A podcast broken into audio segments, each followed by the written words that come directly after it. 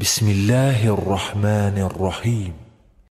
وإذا قرئ القرآن فاستمعوا له وأنصتوا لعلكم ترحمون أفلا يتدبرون القرآن إن هذا القرآن يهدي للتي هي أقوم بسم الله الرحمن الرحیم به نام الله بخشنده مهربان قل أعوذ برب الفلق ای پیامبر بگو به پروردگار سپید دم پناه میبرم من شر ما خلق از شر تمام آنچه آفریده است ومن شر غاسق إذا وقب و از شر تاریکی شب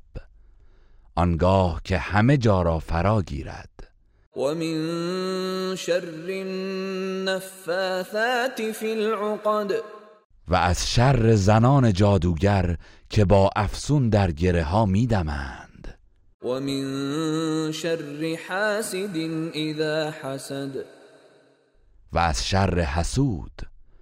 آنگاه که حسد ورزد گروه رسانه‌ای حکمت